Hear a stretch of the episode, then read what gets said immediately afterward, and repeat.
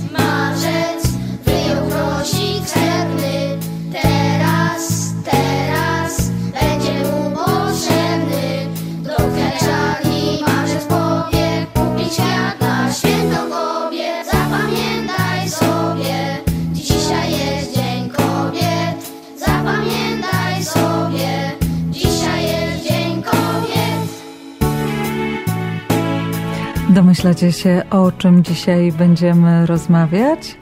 Tak, macie rację. Dziś będziemy rozmawiać o Dniu Kobiet. Dominiko, a czy ty wiesz, skąd wzięła się tradycja obchodzenia Dnia Kobiet? Dzień Kobiet wywodzi się z ruchów robotniczych w Ameryce Północnej i Europie. Pierwsze obchody Dnia Kobiet odbyły się 28 lutego 1909 roku w Nowym Jorku – a za ich organizację odpowiadały sufrażystki.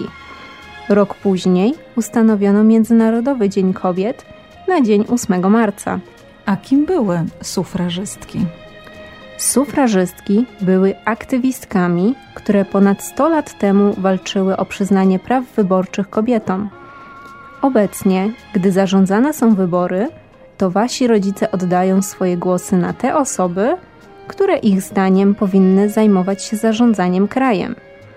Ale gdybyście żyli w XIX lub na początku XX wieku, to wyłącznie wasz tato mógłby oddać głos. Pierwsze kraje, które zmieniły te zasady i pozwoliły kobietom głosować, to między innymi Nowa Zelandia, Australia, Finlandia, Kanada czy Polska.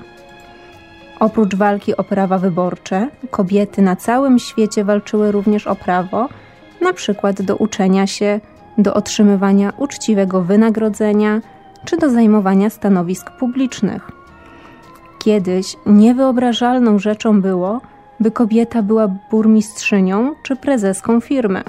Dzięki naszym praprababciom, które dzielnie walczyły, by być traktowane na równi z mężczyznami, te czasy minęły.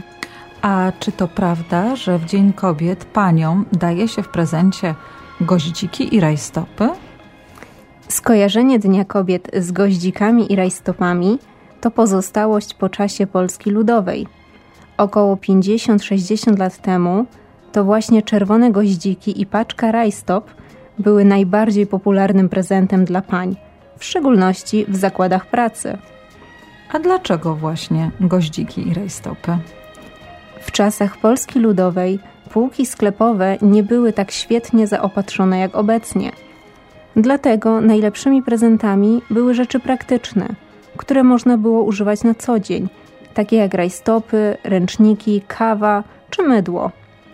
Natomiast goździki swoją popularność zawdzięczały swojej wytrzymałości, łatwości w uprawie i niskiej cenie. Dzięki temu szybko podbiły serca ogrodników, kwiaciarzy i urzędników państwowych, i to do tego stopnia, że w latach 70. Polska była jednym z większych producentów goździków w Europie Środkowej, a żadne państwowe imprezy i uroczystości nie mogły odbyć się bez tych uroczych kwiatów. I to już wszystko, co przygotowałyśmy na dzisiaj. Do usłyszenia mówią Dominika i Agata.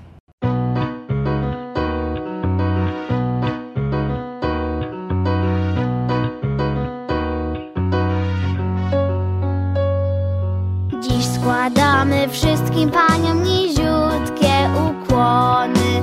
Rozdajemy w dniu ich święta laurek miliony. Niechaj każdy dziś się dowie,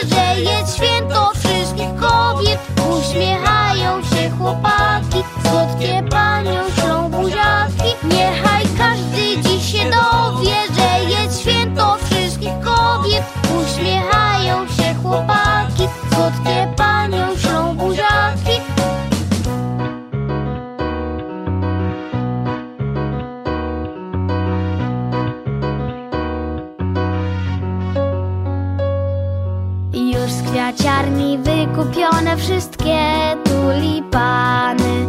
Mamą, babcią, koleżankom bukieciki damy